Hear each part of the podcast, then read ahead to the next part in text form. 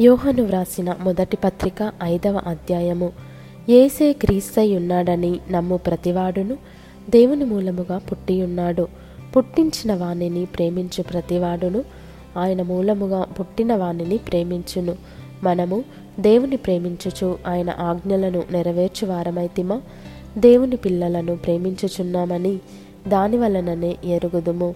మనం ఆయన ఆజ్ఞలను గైకొనుటయే దేవుని ప్రేమించుట. ఆయన ఆజ్ఞలు భారమైనవి కావు. దేవుని మూలముగా పుట్టిన వారందరూ లోకమును జయించుదురు. లోకమును జయించిన విజయము మన విశ్వాసమే.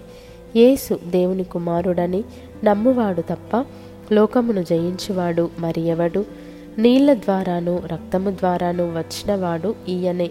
అనగా ఏసుక్రీస్తే ఈయన నీళ్ళతో మాత్రమే గాక నీళ్ళతోనూ రక్తముతోనూ వచ్చెను. ఆత్మ సత్యము గనుక సాక్ష్యమిచ్చువాడు ఆత్మయే. సాక్ష్యమిచ్చువారు ముగ్గురు. అనగా ఆత్మయు నీళ్ళును రక్తమును ఈ ముగ్గురు ఏకీభవించి ఉన్నారు. మనము మనుష్యుల సాక్ష్యము అంగీకరించుచున్నాము గదా దేవుని సాక్ష్యము మరి బలమైనది. దేవుని సాక్ష్యము ఆయన తన కుమారుని గూర్చి ఇచ్చినదే. దేవుని కుమారుని అందు విశ్వాసముంచువాడు తనలోనే ఈ సాక్ష్యము కలిగి ఉన్నాడు.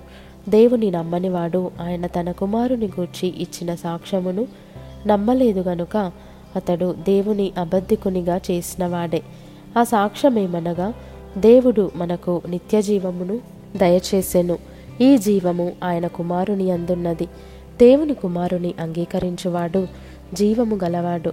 దేవుని కుమారుని అంగీకరింపనివాడు జీవము లేనివాడే. దేవుని కుమారుని నామమందు విశ్వాసముంచు మీరు నిత్యజీవము గలవారని తెలుసుకొనున్నట్లు నేను ఈ సంగతులను మీకు వ్రాయుచున్నాను. ఆయనను బట్టి మనకు కలిగిన ధైర్యమేదనగా ఆయన చిత్తానుసారముగా మనమేది అడిగినను ఆయన మన మనవి ఆలకించుననున్నదియే మనమేమి అడిగినను ఆయన మన మనవి ఆలకించునని మనమెరిగిన ఎడల మనం ఆయనను వేడుకొనినవి మనకు కలిగినవని ఎరుగుదుము. తన సహోదరుడు మరణకరము కాని పాపము చేయగా ఎవడైనను చూచిన ఎడల అతడు వేడుకొనును. అతని బట్టి దేవుడు మరణకరము కాని పాపము చేసిన వారికి జీవము దయచేయును. మరణకరమైన పాపము కలదు. అట్టి దాని గూర్చి వేడుకొనవలెనని నేను చెప్పుటలేదు. సకల దుర్నీతియు పాపము. అయితే మరణకరము కాని పాపము కలదు. దేవుని మూలముగా పుట్టియున్నవాడెవడును పాపము చేయడని ఎరుగుదుము. దేవుని మూలముగా పుట్టినవాడు తన్ను భద్రము చేసుకొనును గనుక దుష్టుడు వాని ముట్టడు. మనము దేవుని సంబంధులమనియు లోకమంతయు దుష్టుని అందున్నదనియు ఎరుగుదుము.